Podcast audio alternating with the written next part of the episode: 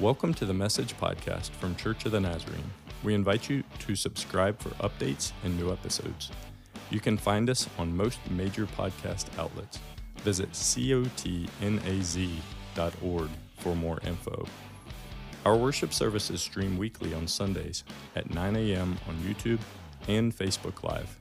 You can also find our live stream at cotnaz.org. Our in-person service times are 9 and 10:30 a.m. We have a campus near Harrisonburg at 1871 Boyers Road. We also have a campus in East Rockingham at 414 South East Side Highway in Elkton. In addition, our Spanish-speaking campus meets on Sundays at 11:45 a.m. at that same 1871 Boyers Road location. Check out our website cotnaz.org for more info.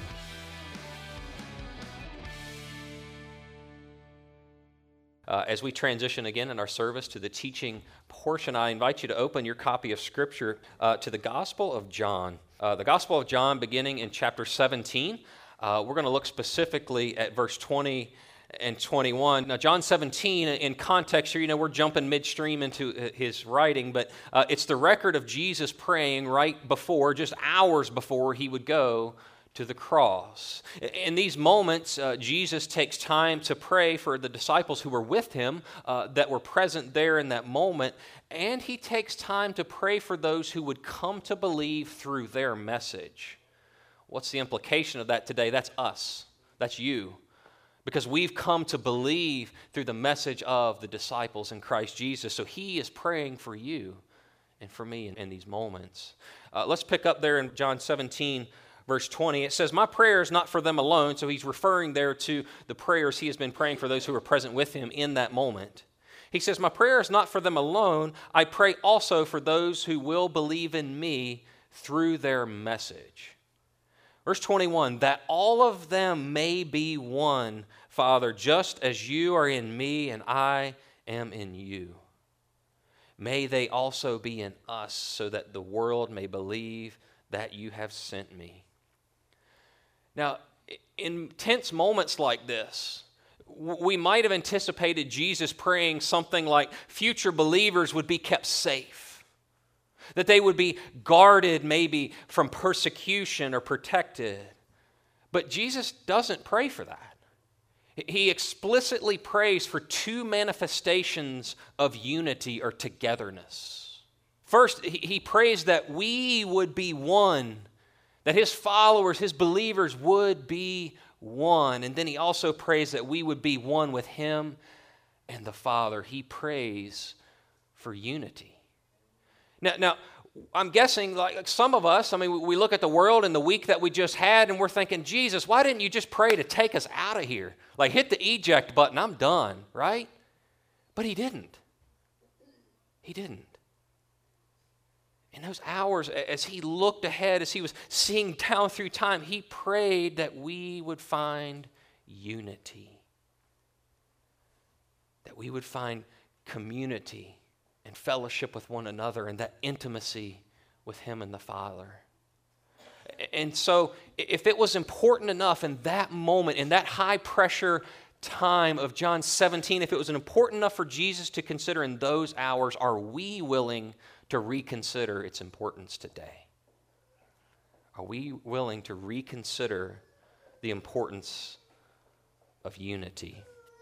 Uh, it was a, a, couple of days before Easter in 2020.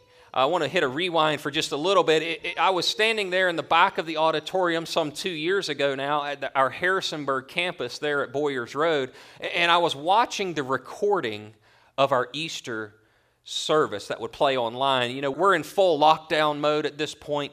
Uh, we've been trying to do the best we could. You know, we were doing the online church thing. Uh, this campus, even, was still, it had been announced, but it was still very much a dream and people's prayers.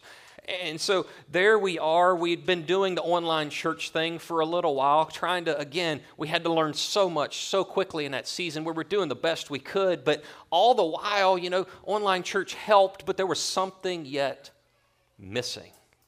And some of you may remember that feeling too. We, at that, in those days, had decided to pre record our Easter service. So that just allowed us to make sure that for Easter Sunday, like there wouldn't be a tech glitch or anything like that. We were just trying to, to minimize any risk that day of not getting to worship. Uh, online. And so I'm standing there in the back of the auditorium at Harrisonburg. And if you've never been there, it's a room that will seat four to 600 people, depending on our layout. And so I'm standing in the back of this large auditorium, and there's maybe 15 or 20 people around. And these were really the first people that I got into worship with in a while.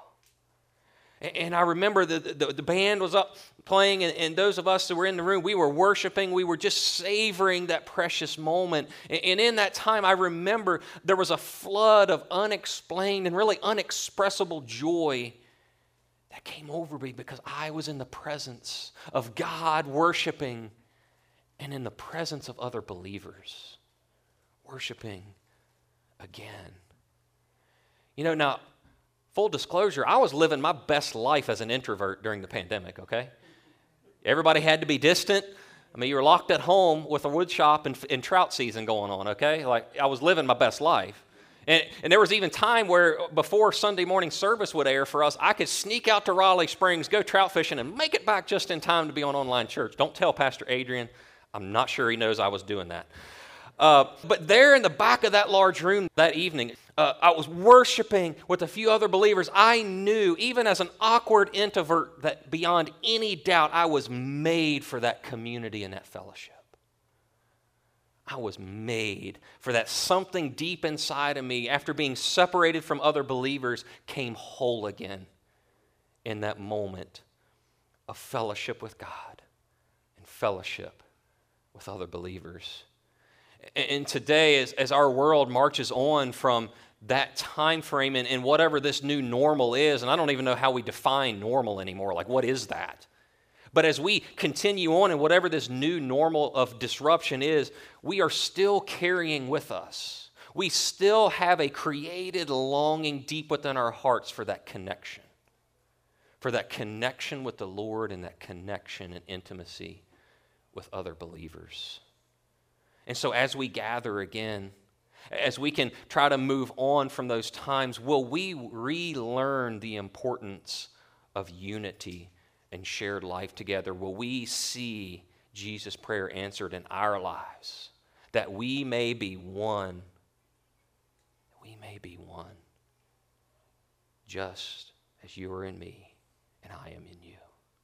I want to welcome you back to the conclusion of our teaching series, Learning and Unlearning. Uh, this is week four of our journey together. And, and you may remember if you were here, we began our series uh, just grabbing and wrestling with this idea that our message does not change. And that's not an idea, that's a truth. The message of the gospel is timeless, but we need to understand that the way in which we're communicating that gospel to others, the way in which we're impacting and negotiating our new and disrupted world must always be changing because we will get left behind. And so we have great comfort that the message of Jesus Christ and the Bible is not up for debate, but the point of this series is that we want to be faithful to that call to be his witnesses in our world. And we've seen throughout the series and our different studies that we're to share in Jesus' heart, that we're to be a compassionate and a peacemaking presence in our world. Because I, I don't know about you, but I, it's sometimes a lot more comfortable for me to retreat, to live my best introvert life alone, right? But Jesus' heart is that we're in that tension, that we go and we become compassionate and peacemaking people in the middle of the disruption of our world. And we become a signpost to another kingdom, the kingdom of God. And, and so today, as we finish up our series, we want to be honest with ourselves and understand our tendency as believers to scatter, to be staunchly self sufficient and defiantly self reliant. Because sadly, the pandemic gave many of us an excuse to disconnect. And friends, that's not a word that should ever describe the people of God. You might be wondering, why are you talking to me about this? We're in church, right? Like, aren't we already getting an A on this test? And that's a great question. That's a great question. I, I, I think what Jesus was praying for and what he's getting at and what he's inviting us into is beyond just shared space with other believers. I think it, it's more in depth, it's more intimate than simple proximity. He's inviting us to unity instead of proximity. Now, I'm glad you're here. Please come again. Let's worship together again. But let's also hear the prayer of Jesus to go beyond just worshiping together in the same space, to have true unity together. Uh, let's continue uh, in our teaching text today. I want to turn to 1 John. So go past the Gospels, and before you hit Revelation, just back up just a little bit to John's first letter. And we want to begin in chapter 1, verse 1. John uh, had some years have gone by at this point, and, and, he begins to understand and unpack this idea of unity uh, just a little bit farther. So 1 John, beginning in chapter 1, at verse 1, it says, That which was from the beginning now these are the first words. It's not, hey, how you doing? This is John, nice to see you. This is how he opens this letter to his people. He says, That which was from the beginning, which we have heard, which we have seen with our eyes, which we have looked at, and our hands have touched, this we proclaim concerning the word of life. The word of life. The life appeared, we have seen it, and we testify to you the eternal life, which was with the Father and has appeared to us. We proclaim to you what we have seen and what we have heard. And I want you to listen here. There's an important word coming up that I don't want us to miss. Verse 3, he says, We proclaim to you what we have seen and heard, so you also may have fellowship with us. And our fellowship is with the Father and his Son, Jesus Christ. We write this to make our joy complete. Let's pray together. Lord, you, hours before you were sentenced, hours before you were crucified, Lord, you prayed for this idea of unity. Lord, today, can we have everything you meant in that moment? That whatever it is, Lord, we, we would put aside our ideas of relationship, of what our thinking is of how our relationship with you works or how it works with the person to our left and our right. Lord, we want what you were praying for in those moments. God, we want the unity that you desired for us. So, Lord, come. Break down our barriers, break down our preconceived notions, and Lord, fill us with divine unity, Lord. We want to receive what you prayed for in those moments. So come, Holy Spirit. We love you. Amen. So, in our first John text here, he really seems to be picking up right where the prayer of Jesus left off, didn't he? You see, he, he's giving witness of what they've seen and what they've heard, and, and they've seen it with his own eyes. They were firsthand witnesses of the eternal, transcendent word of life becoming flesh in Christ Jesus. They witnessed it, they touched him, they knew him, they sat around the campfire with Jesus. And he's saying that it's in that intimacy, it's in that knowledge of who Jesus is that we have that intimacy with him and the Father. And then he expands that idea to say it's in and through that relationship that we have fellowship with one another.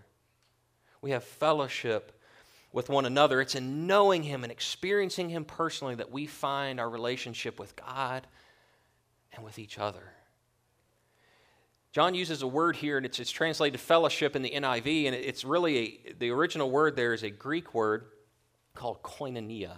And I'm not a Greek scholar, so please forgive my pronunciation there. Fellowship or koinonia, this idea, uh, when he carefully chose that word, when he's trying to describe it, he, he was not just thinking of potluck dinners, unfortunately, because I like to fellowship at potluck dinners, okay? I'm just, just so you know.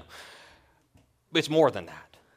It's a part of it, but he's talking about a much bigger picture. And, and so he's talking about something that's not just sharing the same space on Sunday mornings, which is good, but he's inviting us to more. So this is not just those conversations of, hey, how you doing? How's work going? It's deeper.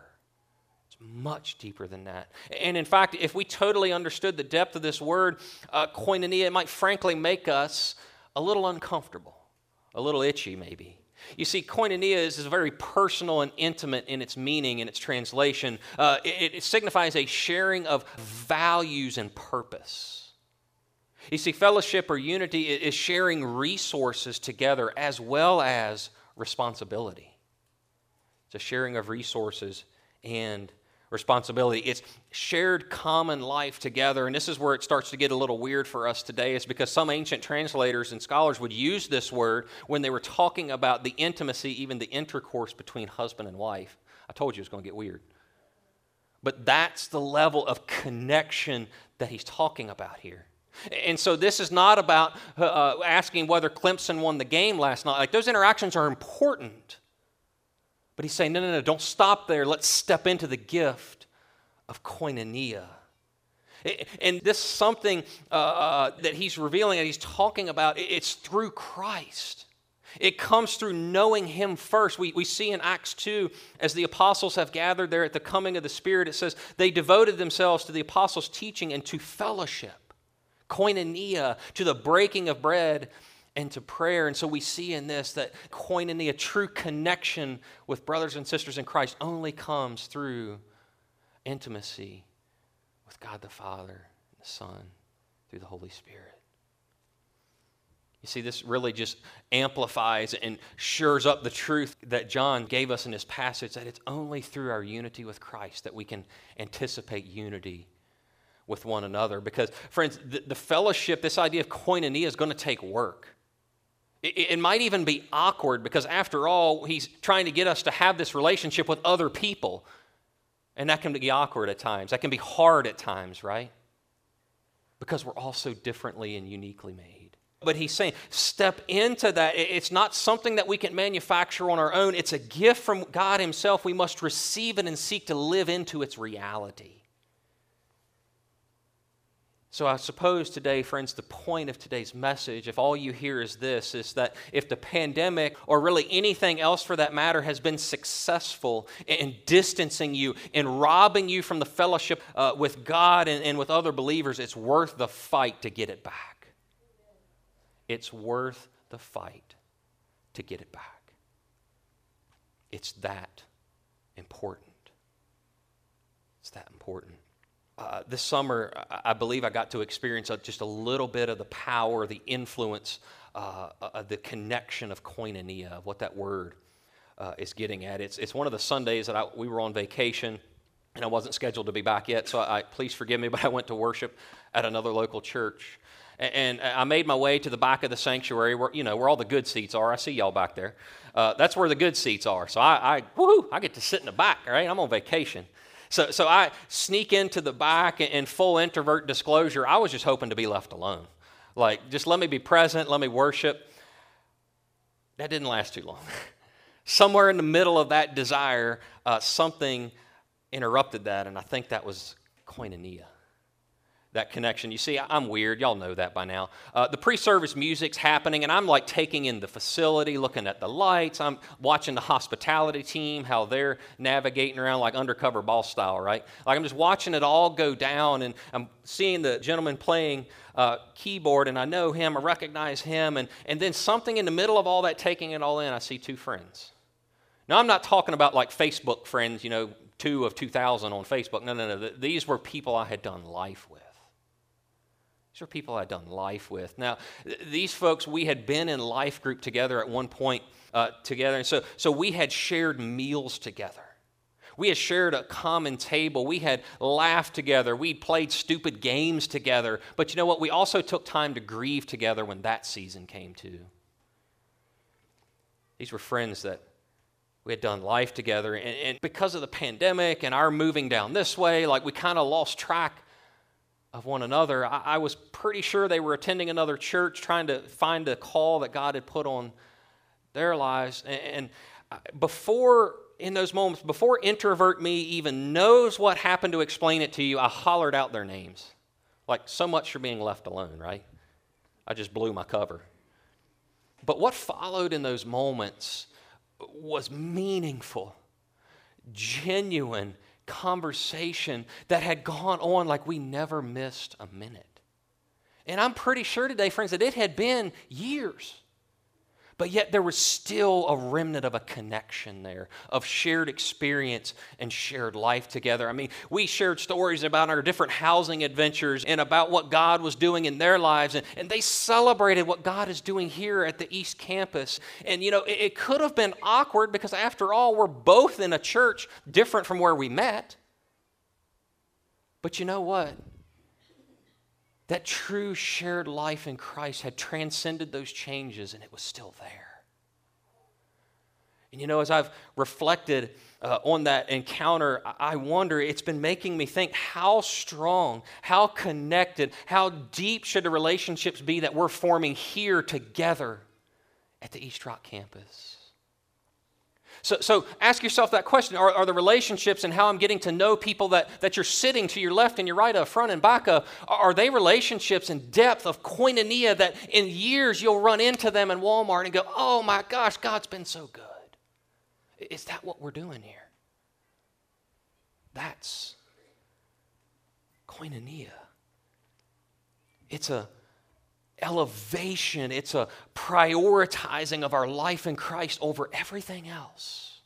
Everything else besides Christ Jesus holds a lower value, it's of secondary importance. It all comes under the premise, the priority of life in Christ.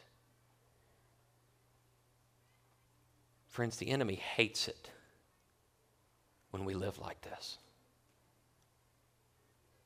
The enemy hates it when koinonia is happening. There's an old song, and you're going to regret my singing today, but I want to share it with you. It went something like this it said, We are one in the Spirit, we are one in the Lord. I see some foot tapping. Y'all been there. You see, that's not just a cool jingle, that's the reality koinonia, the invitation to unity, to shared experience and shared life together. And in Jesus' prayer, this unity that we're to find, it's going to be a display. It's going to be a way that the world sees His goodness and His grace at work. And so you can imagine the devil is losing ground anytime the church gets this right. Anytime the church lives in this unity, kingdom of God is advancing. And so the opposite of this is going to be true too that the enemy loves it when we live in disunity and discord with one another. You know, our world is still feeling some effects of disruption, separation, isolation. All of those things that we went through, we're still coming to see the signs of. We can look around and suicides are just heartbreakingly on the rise. Clinical depression is, is on the rise. People are living in isolation and it's just become a new normal. You see, there's so much in this season that we're trying to unlearn, and, and yet so much we need to learn in these days. Because, friends, I think the enemy has capitalized on this disruption and brought it into the life of believers in the church. You see, because people are leaving the church. People are leaving the church, they're disconnecting, they're isolating, they're deconstructing their faith following this disruption. We have made secondary issues, things that are of utmost importance to the world, we've brought those value systems inside into our relationships. And so rather than elevating and prioritizing Christ, we have elevated secondary issues. And, and then we start to try to distance ourselves from people we disagree with. So rather than in koinonia, we have small encampments of different thinking. We, the people who are supposed to be one in Christ, have begun to lean out. We've begun to lean out from our relationship with the Lord and especially our relationships with one another.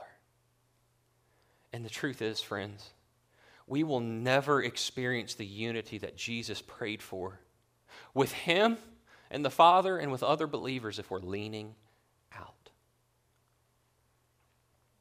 We'll never experience it leaning out. Let's continue in our First John teaching text there in verse 5. He says, This is the message we have heard from him and declare to you God is light. In him there is no darkness at all. If we claim to have fellowship with him and yet walk in darkness, we lie and do not live out the truth. You see, John makes a declarative statement here that God is light. In him there is absolutely no darkness at all. He is absolute purity and holiness and righteousness.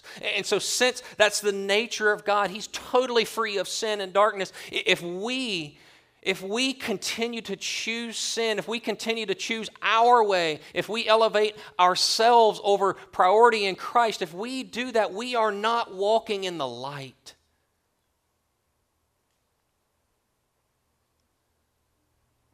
He says, if we claim to have fellowship, so if we think we're living the Christian life, but yet we're leaning out and choosing sin, he's saying, no, you're deceiving yourself. You're deceiving yourself.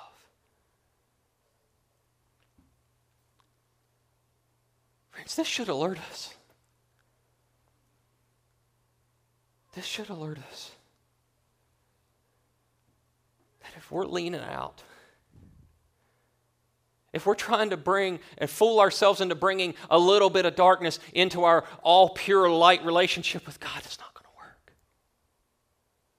The invitation to unity with Christ Jesus is an exclusive claim our lives and our obedience.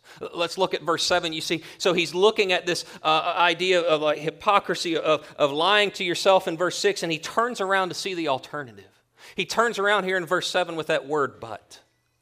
But if we will walk in the light as He is in the light, we have fellowship with one another, and the blood of Jesus, His Son, purifies us from all sin. You see, the relationship we have with Jesus changes us. It changes how we have communion with Him, and it changes how we have communion with one another. Unity. Unity. You see, sin is the ultimate disruption of true intimacy with God and with one another. But if we will walk in the light, He will purify our hearts and restore unity that we can live in together.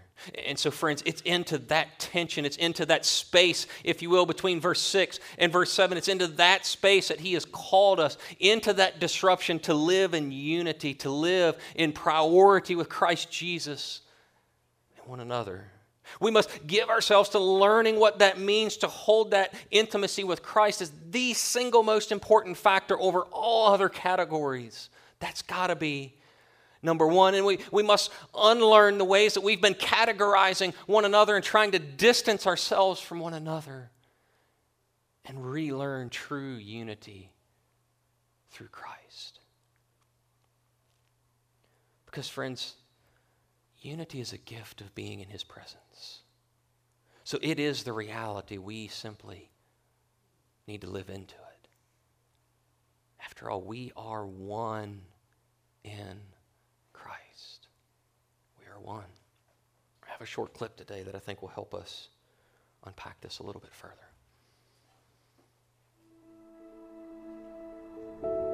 It's so easy to place people in boxes, drawing lines creating sides. There's us, and there's them. Those we feel comfortable around, and those we don't. There are those of us with many chapters, and those just starting their own stories. There's the well to do, and those doing what they can. There are those we share something with, and those we don't seem to share anything with. Welcome, and thank you for coming today, guys. Today I'm going to be conducting an experiment uh, where I'll ask you a series of questions. Now, these questions will be very personal questions, and for us to get a true result, I need you to be completely honest with how you respond. The first question I have is Who in here was the class clown?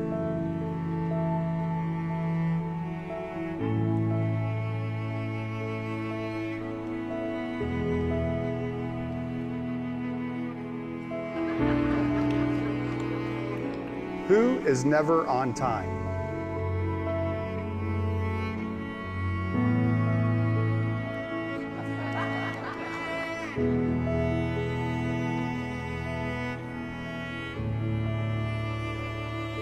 And then there's us. We who have tattoos.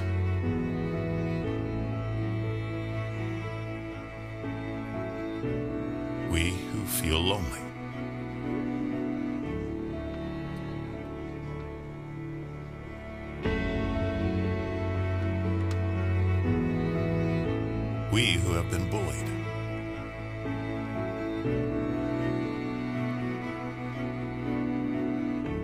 We who have bullied others.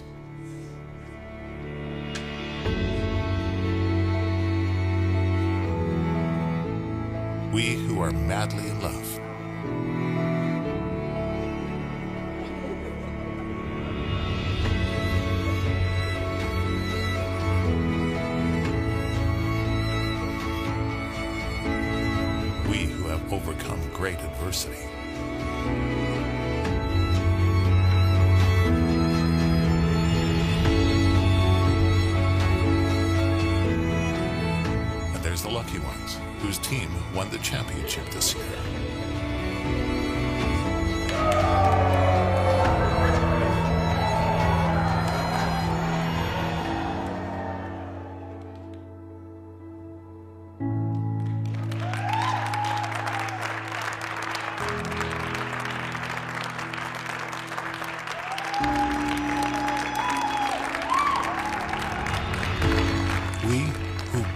Beat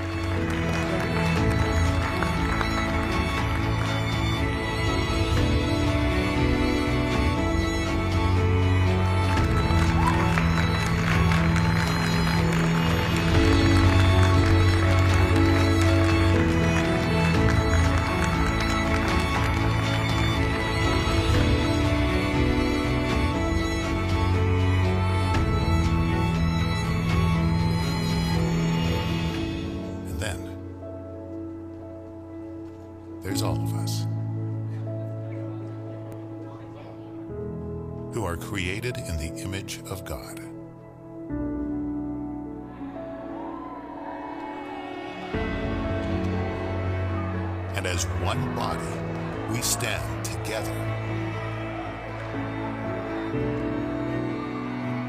United as one under His grace. And then there is us. And then there's us. We are one in Christ. We will not be driven apart. We will not be disconnected. We cannot. We cannot. Friend, if you're here today and you feel disconnected, I don't think you're here by accident.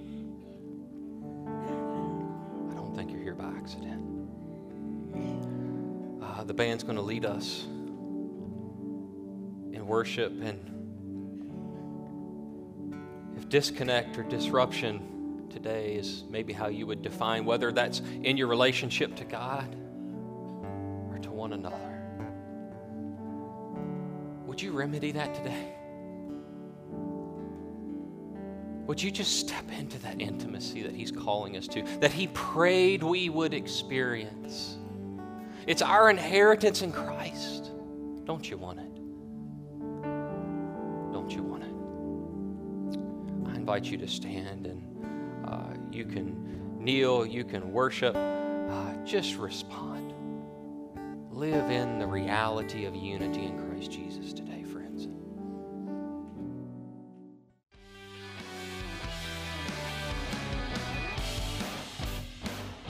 Thank you so much for listening today. You can email us at info at cotnaz.org for any questions about our church. When you're done listening today, please subscribe to this channel for updates and new episodes.